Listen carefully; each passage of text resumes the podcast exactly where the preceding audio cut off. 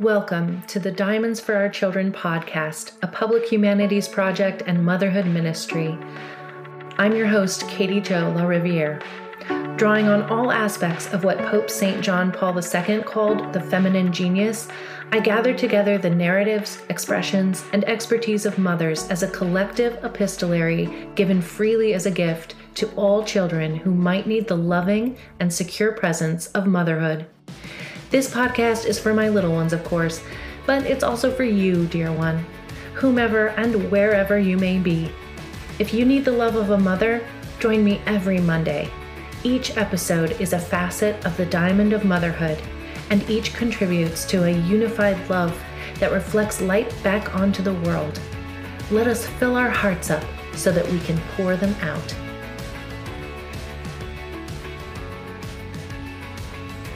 I think it's an experience that many, many women have and don't get to talk about or air or feel like people understand their sort of very complex feelings about it.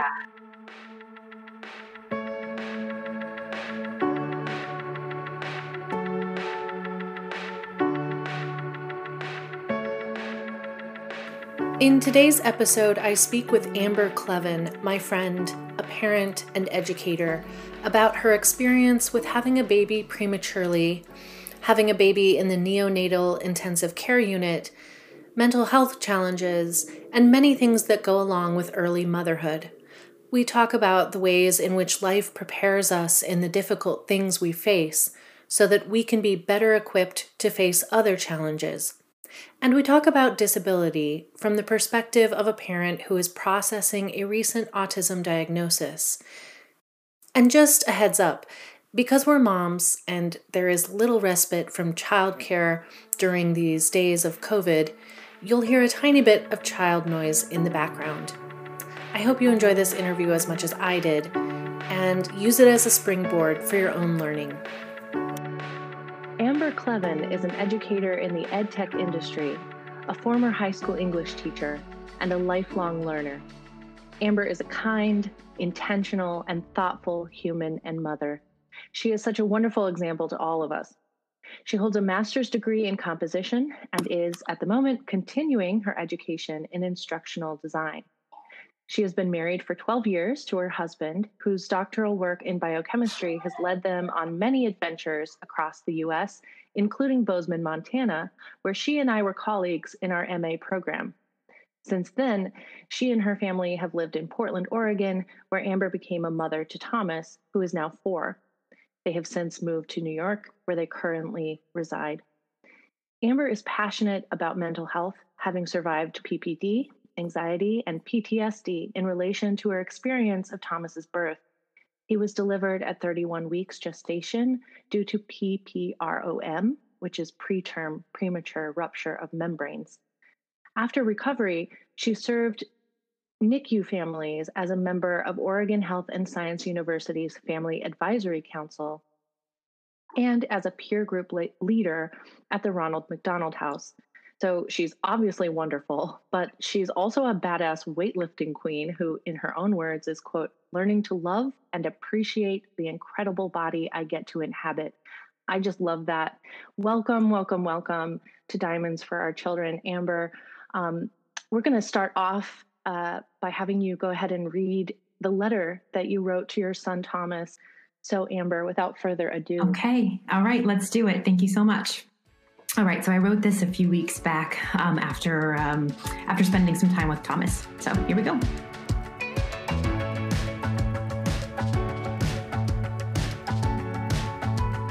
Dear Thomas, I just put you to bed. Tonight included a funny bout of hiccups that kept you awake. After telling me, I'm upside down, with your legs on your pillow and your head in your blankets. I reminded you that getting to sleep was important so that you could grow and learn and be ready for your day tomorrow.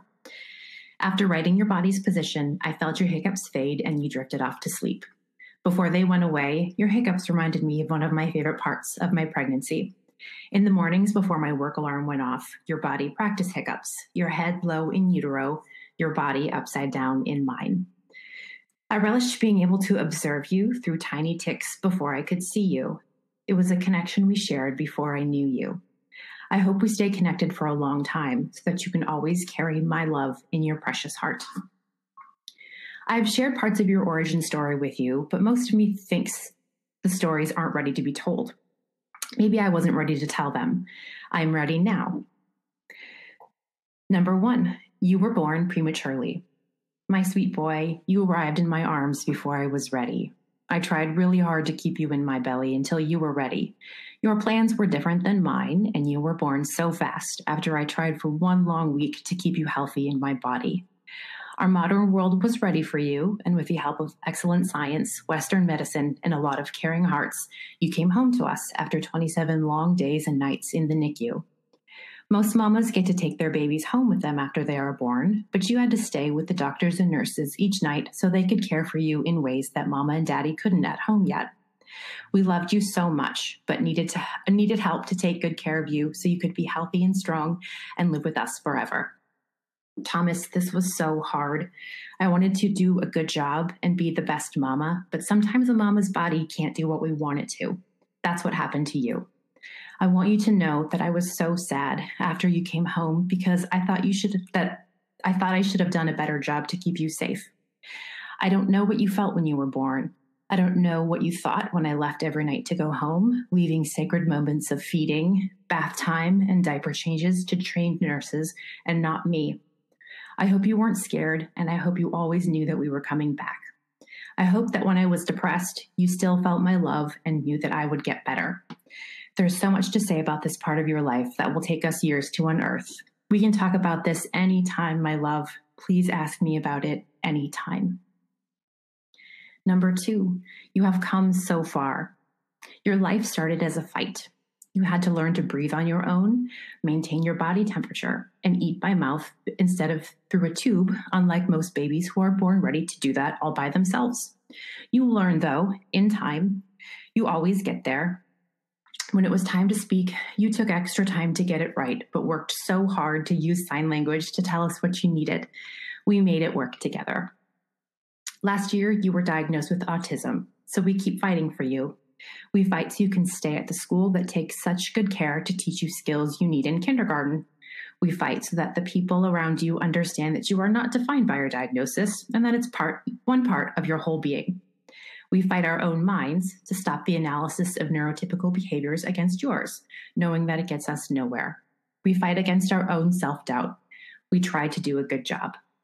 You are a bright, happy, social four year old who loves space, school buses, Thomas the Train, racing your cars, and building train tracks with daddy. You can read. You are getting good at jumping and climbing. You are so happy, and you tell me every day that you feel very great. You love your dog, Jill. You missed her when we went to our cabin trip and didn't bring her too.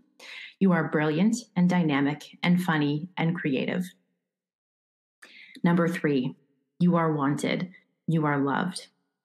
I love you so much. I tell you every day, and I hope that you hear me. Daddy and I wanted you, and we were so lucky you came to us. I get to be your mama every day, Thomas. Life will be really hard sometimes. I want you to remember that you have survived a lot of hard things already as a baby and as a big boy. And I know that when things are difficult, when you are sad and when you feel alone, you can make it. I want you to know that you can call me and I will help you. I will always help you. I want you to know that you are my sweet, precious baby boy and that you belong on this earth. You deserve to take up space. You are allowed to speak up. You get to be happy no matter what. It's your right to have a full tummy and sleep comfortably in a warm bed. Most importantly, you're allowed to be loved. Just as you deserve these things, so do others. Be kind to them, speak genuinely, give authentic love, help others when they are hungry or sick. Try hard to do the right things. Be the warmth that you love to receive. You are an incredible gift.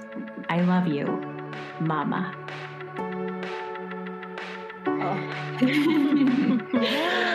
I I love this letter. It says everything that I think um, that I think I wanted to say, and and in such a way, um, you know, without knowing that that's maybe what I would want to say.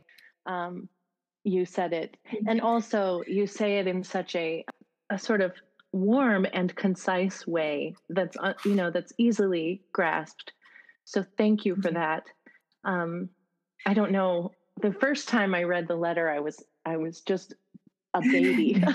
I was just crying because uh, you know so many of the the things that you want to share with him are universal things and yet they're so personal and individualized to him and i think it's such an interesting phenomenon that that we we want to share these same things and yet they're only they're only for him. They're only for thomas right. when they come from you. Yeah. Yeah yeah. I mean i see him. I mean i'm his mom. He's my son. We have that um kind of link. Um i i mother him. So my motherhood is sort of um what am i trying to say? It's you know it's tailored to him. It's something like my thoughts about like his well-being and my day-to-day care and things like that. They're tailored for him but kids are kids are kids. And um, you know i feel like probably the same things that i give to him even though i package them up for thomas are you know kind of can be given to multiple you know to children i i was struck um, in the beginning of the letter by when you consider what how he might have felt while he was in the NICU and you and you had to go home at night. And I was thinking, you know, I, I think so many times we hear a a NICU parent's um, perspective, and rightly so.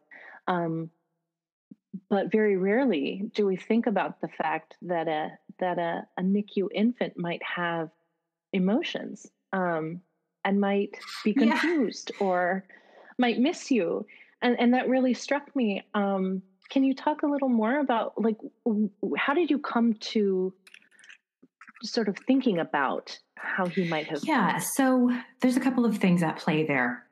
One is that i think about you know when when babies are born in a kind of quote unquote normal or uneventful um, unremarkable way that they they room in their like in their room with their moms and you're uh, you know according to any uh, set of experts they're like you know keep them close to you. Um, never let you know like make sure they know your scent uh, you know try not to have other people hold them or whatever you know any of the things like spend as much time as you can get to know your baby.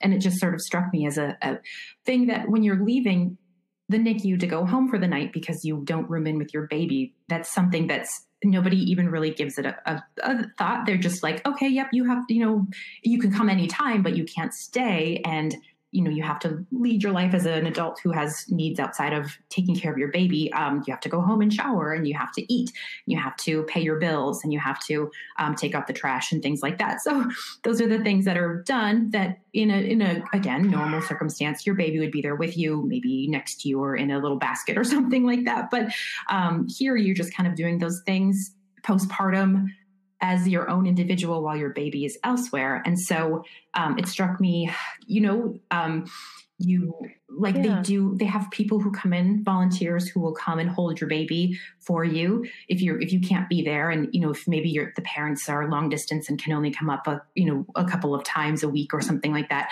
volunteers will hold the baby because babies you know, again, in a normal circumstance, we know that they need touch and they need love and communication. And you just spend that, those precious few weeks being with them as much as possible, feeding them, you know, um, and just establishing that bond. So clearly the baby benefits some way in that. Um, and that's why we do it. And so just having that removed from the equation was like, okay, well, I'm pretty upset about this. So how does he feel? You know, I feel like I'm really letting him down in in some way. So does he comprehend that, or is he just sort of happy to have a full belly and he's warm in this little plastic box in the hospital? Uh, is that enough for him? Um, and those are just the things that that that went through my mind. Was is is this enough? Does he feel? Does he know that this is not the real thing. Like this is not the way it usually goes. Hmm. or am i just sort of uh, projecting feelings on an, an infant who's just just getting basic needs met and is fine with you know how things are going? I, I think it's so um, telling that you you know you bring up these sort of best practices these things that many most um, mothers at least in the west are told and and I just say in the West because that's mm-hmm. my experience, but um, you know, are told up, upon an, a quote unquote uneventful birth, you know, and all of that has to fly mm-hmm. out the window when you have a NICU baby. And so then the counsel is to do, to basically be okay with the opposite of all of these things you were trained in as you were getting ready to have a baby, right? All of these ideas of what is best for the baby. Suddenly, what is best is that you're not going to take him home right away, um, that you're not going to room in. And it's only best because he needs the, mm-hmm. the fragile sort of medical care um, or intensive is a better word, intensive medical care. I feel like that's such a a lesson in parenthood um, right away, like right off the bat, that sometimes the thing that is best for your child, this particular child, right, is going to be very, very different from all of the advice that you might have received. Yes, yes, yes, absolutely. So all of the expectations shift, and you know, I mean, that's that's a given, right? But feeding expectations, like something so basic. Like I was, this is so funny. I bought a like a chest freezer because I was like, great, like we're breastfeeding, I'm pumping, I'm gonna have like this great supply. Just like it wasn't even a second thought. It just was a thing that was going to happen because that's quote unquote just like what you do, or that was my plan.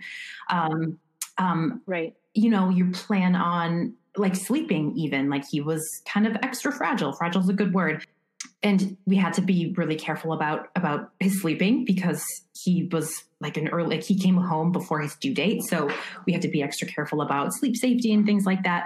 And then i'm also thinking about just i don't know just like breastfeeding for example as well. That was we talked about feeding a bit. Um, that was something that i just thought was going to be like he's born we breastfeed that's it. And that like all of your plans are they have good intentions but then everything is just sort of flipped over and it just didn't happen that way. And to go back to your point about best, best practice other people can make it happen. And they're like they i think there's a feeling of validation and like I'm I'm doing the right thing because this thing worked out for me. For example, going back to breastfeeding, that's something that's still kind of sore for me because it didn't work for us. Mm-hmm. Um, I pumped exclusively for five months, and uh, in five months, I was I was desperately tired. I was desperately depressed, and I was just like, "This is a thing I have to give up, or I'm going to die." Um, like, like I like I'm going to die. Like something has to give, or something in me is just it's just not going to work out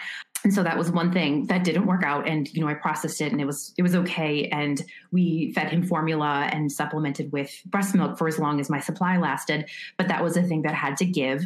And then in comparison there were women around me who were in my mom groups and you know friends from high school and things like that who just it just was like breastfeeding just was. And it was for you know 2 years and everything was great and it was the best thing for them and they were very happy about it. And it was just one really hard thing for me to to redefine those standards where when he was born he got donor milk from somebody else which was an incredible thing to get but it wasn't mine. And they didn't ask me until after they had given it to him. They you know they said yeah um, oh. we gave him donor milk. Does that sound good? Is that okay? And i was like yes of course i want him to have the best and get exactly what he needs but it wasn't until after he had it that they that they authorized it and i signed the form. Um, so just lots of things that play there. Just i expected breastfeeding to be just a, a thing we did. Um, but you know he started it with a tube in his mouth and then in his nose and we learned how to feed him and um, he learned how to eat from a bottle and all those things. So it's just just a lot of missed expectations and guilt and things that sort of carry over even four years later. I wish that I, I, see women breastfeeding like I'm so glad that it's working for them, but I'm also still so jealous that it didn't work out for us.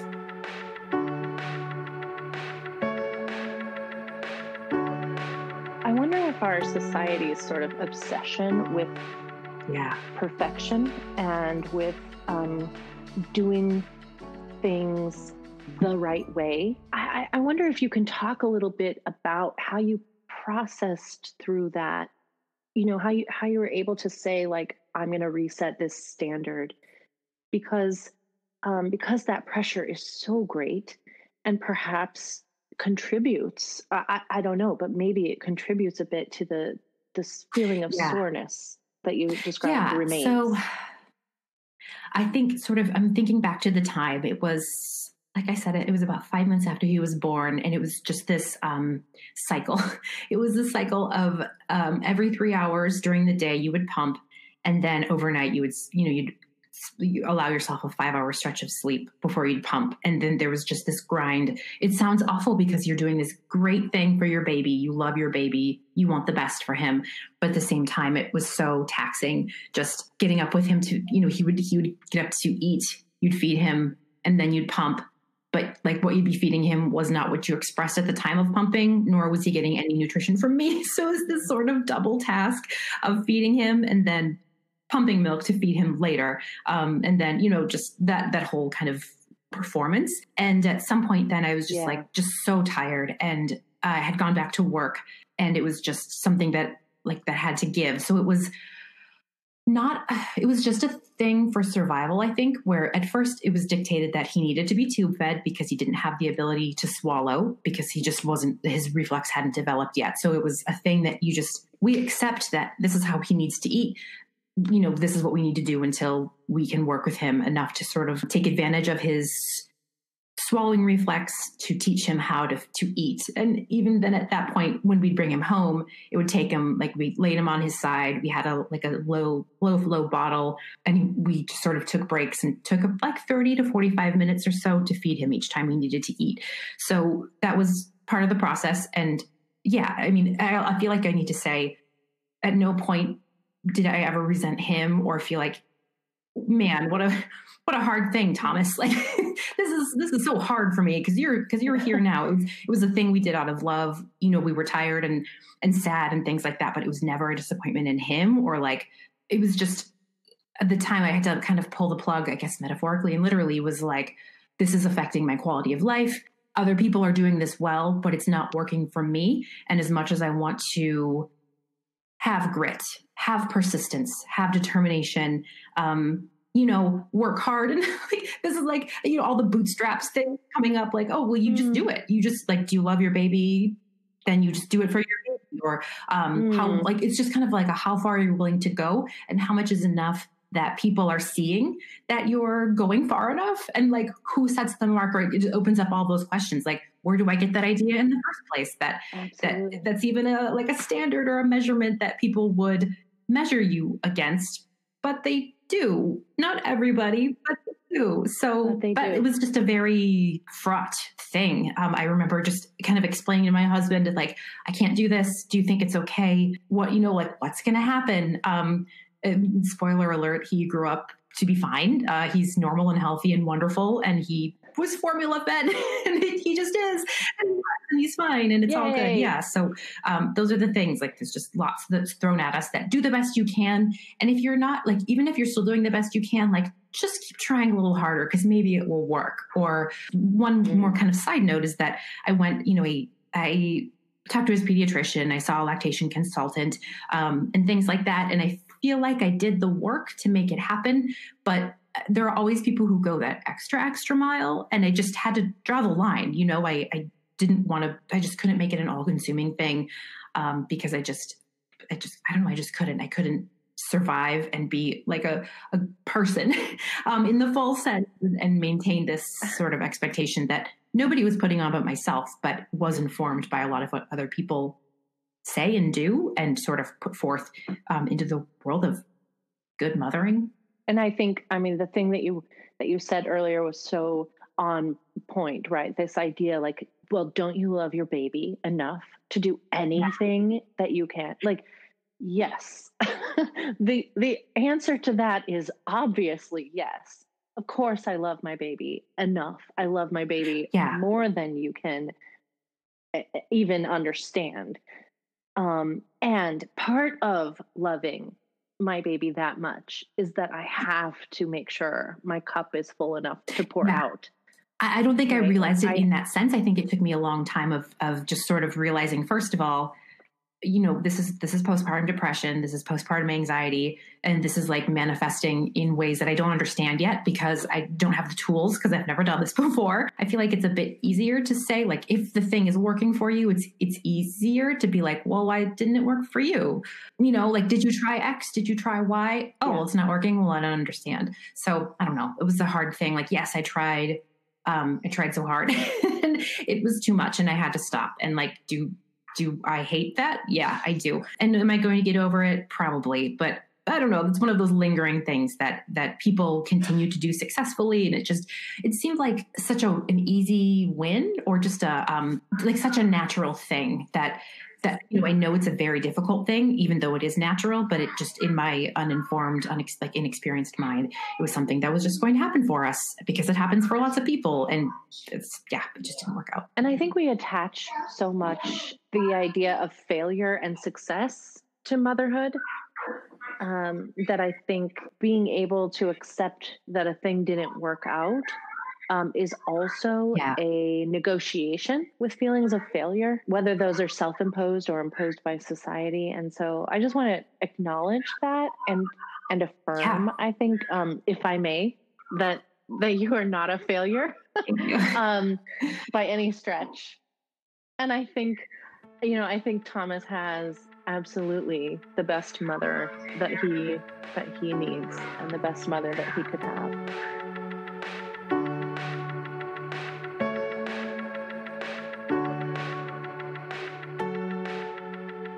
This point in the interview, Amber and I transition a bit to a discussion about Thomas's autism diagnosis. Before we listen to this next part of the interview, I want to preface our discussion with clarity about where we are each coming from. Amber shares with us that Thomas received his diagnosis about a year ago when he was three years old. So, as she says later on, she's playing from a script she's never seen before. As a mom of an autistic child, and as an autistic myself, I want to acknowledge that this is a really tough role to play, especially in a culture such as ours, where we are bombarded by ableist messages messages that privilege typical neurotypes or non autistic people, and messages of toxic positivity and what the disability community calls, quote, inspiration porn. These latter messages can seem sympathetic to the disability community, but are not, in the main, perceived that way by them. These can come across in the social media videos we've all seen of the popular football player asking the girl with Down syndrome to the prom, or the America's Got Talent clip of a deaf person having a great audition. In fact, these messages of toxic positivity and quote unquote inspiration use the disabled experience to make abled people feel good, and they fail to account for the full dignity of the disabled person in question. The field of disability studies has been hard at work developing good theoretical language for this, and you can find great material that explains these concepts on social media.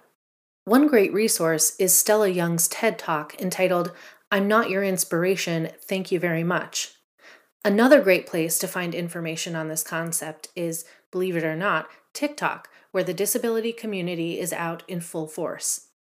An excellent person to follow right away is disability studies scholar and TikTok creator Robin Roscigno at Aw Teach.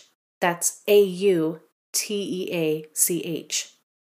With all that said, I want to say I appreciate the journey that each of us is on toward a better understanding of each other and encourage us to interact with each other with love and charity, no matter where we are on that journey. As Amber and I discuss, one can't know what one doesn't know. And we are so immersed in ableist paradigms, it is easy to make mistakes. So I encourage us all to move forward in love by listening to autistic voices and centering their experiences.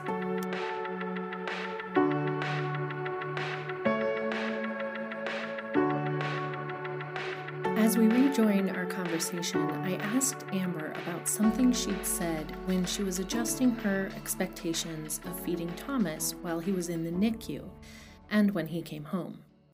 Amber explained earlier that she and her husband just accepted that Thomas had to eat differently than other babies. a sort of radical acceptance through which they just accepted what he needed and carved out their own path.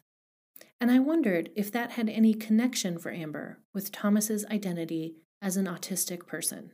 Yeah, that's a yeah, that's a really interesting connection. So I would say yes. I feel like it gave us some practice into just letting go of what like normal is such. Oh man, it's that's that's that's a rough one, right? The idea of normal, like yeah, the, like the so normal, normal. We have a to yes. like, oh, how was your birth? Oh, it's fine, normal, whatever. Like I had a, you know, he, he was delivered vaginally. He was delivered via C-section. Like both of those are like pretty normal for us. I don't know. Um, that's a a different topic, but we have sort mm-hmm. of a mm-hmm. defined standard of what normal is. So, you know, the table was flipped at birth. He came nine weeks early. He couldn't eat by mouth. And by all accounts, um, he like he was very healthy and wonderful. He was just too early. So our challenge was getting him to be to be able to eat, and so that was something that we negotiated over many months. I think he was about six months old. It was sort of a a strange thing where he I stopped pumping and he just then suddenly began to just take bottles down with ease. So that was I think that's another source of like, oh, did I not you know, did I should I have waited, you know, two more weeks? Um yeah, right. So that was an introduction to a different route that you know we accepted that he had to like he had to be fed through a tube and you know we like we would try to breastfeed in the NICU, you know, we would turn to um, putting like using a gavage, which is like a vial that you put um, that's connected to his tube that you the, the, like gravity pulls it down into the tube into his belly, um, and then you sort of use a like a plunger to put the rest in. If you if you don't know what that is, so that was that's that's what you had to do to survive. like that's how he got his food because he couldn't mm. eat from a bottle. He couldn't um, eat from breast. So then, kind of fast forwarding present day, the short stories that early interventions came into our came into play for us when he had a speech delay, and that sort of opened up some developmental testing and things like that for autism since he wasn't exhibiting like the social cues and things that on track or normed kids exhibit. So that opened us up then to an autism diagnosis, which happened a little over a year now um, when he was three. And so a lot of the things then he, he's in a preschool that's a special ed preschool that's wonderful and so that's where we're at, and we're go- we say, okay, that's what Thomas needs. Yeah, you're right. It was it was what it ha- it's what had to be. Where we're just rewriting the script.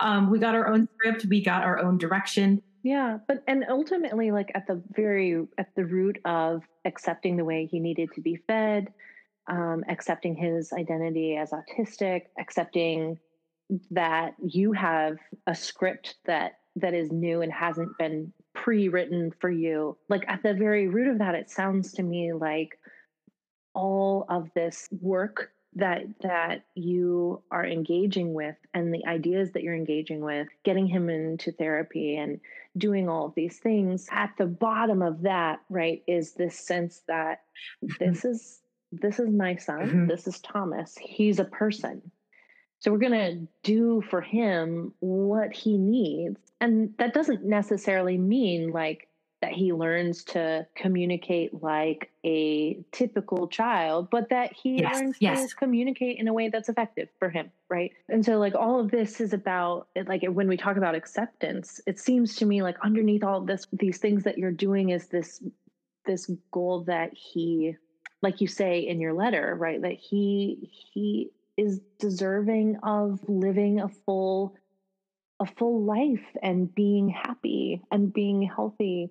Like all of these things are are just a thing he deserves because he exists. Yes. Yes um is that right? yeah. I mean I, I don't even i don't think i have anything to add to that because you know he's like a person who is like you said um and he has basic needs and some of them even like the basic needs are uh, they just need like a tailored approach and that's okay it's okay and he's getting and what he good. needs um i didn't know i didn't know you know okay. like these are things that don't cross your radar until they happen to you. I didn't know about that much about the NICU. I knew it was a thing. Yeah. I didn't know about having a child with autism and what that means to, like how that impacts his life. I again, you know, I knew autism exists. I knew it was a thing. I didn't know um, intimately about it until it was a named thing in our lives.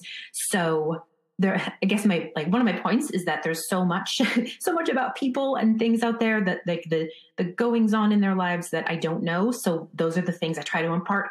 You know, um, generally, this is kind of a, a sweeping assumption, but like Thomas, these people have things like everybody has a thing or a, a thing going on in their life or things that are big or small. Our things are not that bad. You know, we can manage what we need. We have what we need. Um, we're happy. We're healthy. You have the care you need and the schooling you need.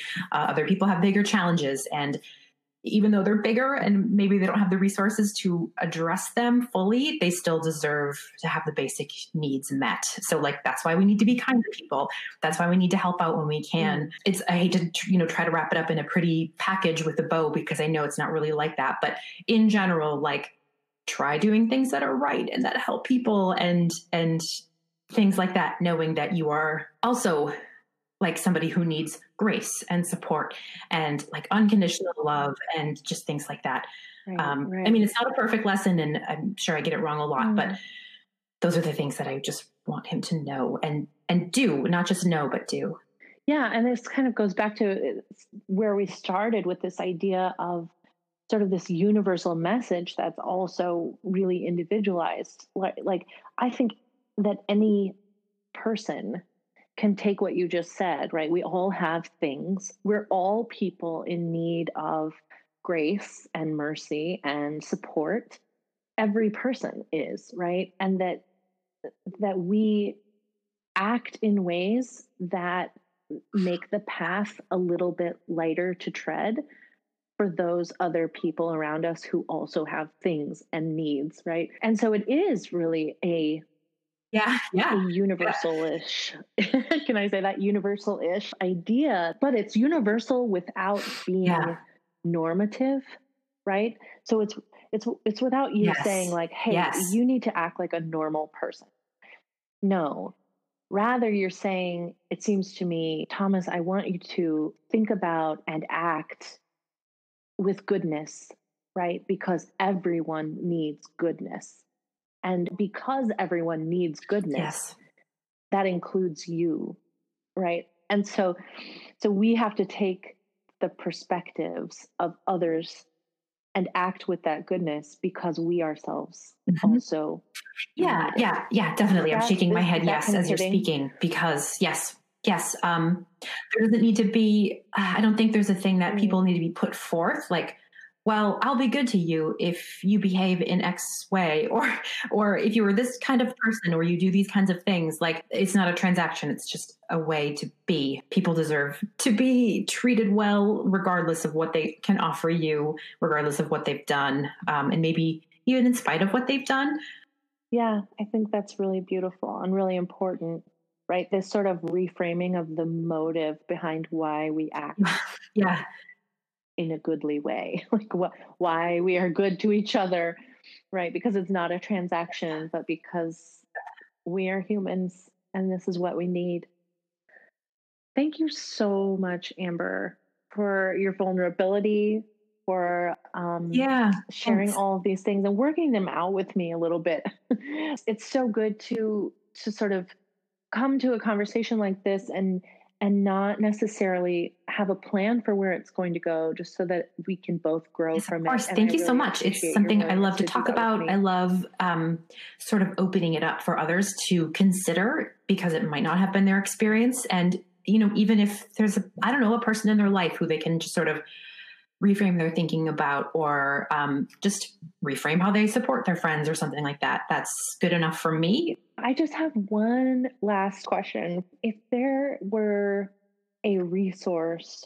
or something that you might point my listeners to um, to sort of grow their learning or keep thinking what might that resource okay be so there are two that I, that come to mind based on my experience with um, mental health care and just like postpartum resources and, and needing support and things like that afterwards. So I would say um, this is specific to parental mental health. So one is a is local to Portland, Oregon. It's called Baby Blues Connection, and what Baby Blues Connection is is a, a collection of peer mentors who staff a phone line and a text line for mothers and fathers, and it's it's it's uh, mothers, fathers, caretakers. So um, parents, anybody who's taking care of a baby or helping support a baby, um, they can call or text, and they are just connected with people who are trained to talk about just the really tough times with parenthood. They have groups that you can attend. I believe they are online these days, but their website kind of outlines that for you. That, so that's one thing that's again local to Portland. And then the um, sort of offshoot of that is something called Postpartum Support International, which is a line that anybody can call from anywhere. That is, again, a similar thing, but just casts a wider net location wise. So anybody can call the, the PSI helpline. Um, and I'll give you the number in case it makes sense to include it. It's 1 800 944 4773. You can also text in English or Spanish. And it's, again, just a resource that's free that if you need it now, if you're struggling, even if you aren't sure if you're struggling, um, I didn't really know until about six or nine months after Thomas was born that it was a problem and that what I was experiencing wasn't normal. So if there's doubt, if you're like, is is this supposed to be happening, and you feel like you need support, that's that's when you should reach out. And I wish I would have known that because I think that would have I wouldn't have felt so like heavy and alone for so long. So that's a, my my my closing message is if it feels off, if you feel like you need support, don't feel like you're putting somebody out because you are a person again who deserves care and love and support um, and you're doing a big thing by taking care of a child who relies on you and you deserve comfort and love and support and all the whatever that looks like depending on what your situation is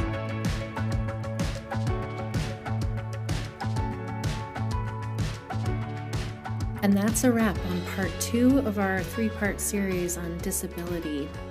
So, next week, I'll be talking with my oldest friend in the world, um, Alexa Kalela, about disability and particularly with regard to representation and inclusion in American culture. If we're not talking about disability in an intersectional way, then we're not really talking about disability in a responsible way. So, more on that next week. I hope you'll join me. Thank you so much for spending time with me this week. You are a beloved child, and today, for just a few moments, you chose to be with me. I'm so honored by that. I hope you can feel how much you are loved. If you know someone who could benefit by spending time with us, will you invite them to the Diamonds for Our Children community? Help them find our website at diamondsforourchildren.com. Send them a link to the show on Spotify, Apple, or any podcast platform or search for Diamonds for Our Children on Patreon. Patreon members are eligible for lots of good things, especially the opportunity to help me turn this mama love into tangible giving in our communities. You can also share what the show means to you by reviewing the podcast on the free Apple Podcast app. Rating and reviewing helps others to find our community and our love. And who knows, your review might just be featured on the doc website. You can also get in touch with me via email at diamondsforourchildren at gmail.com to ask questions or share your thoughts with me. I can't wait to be with you again next week. Together, we create facets of a unified love that reflect light back onto the world.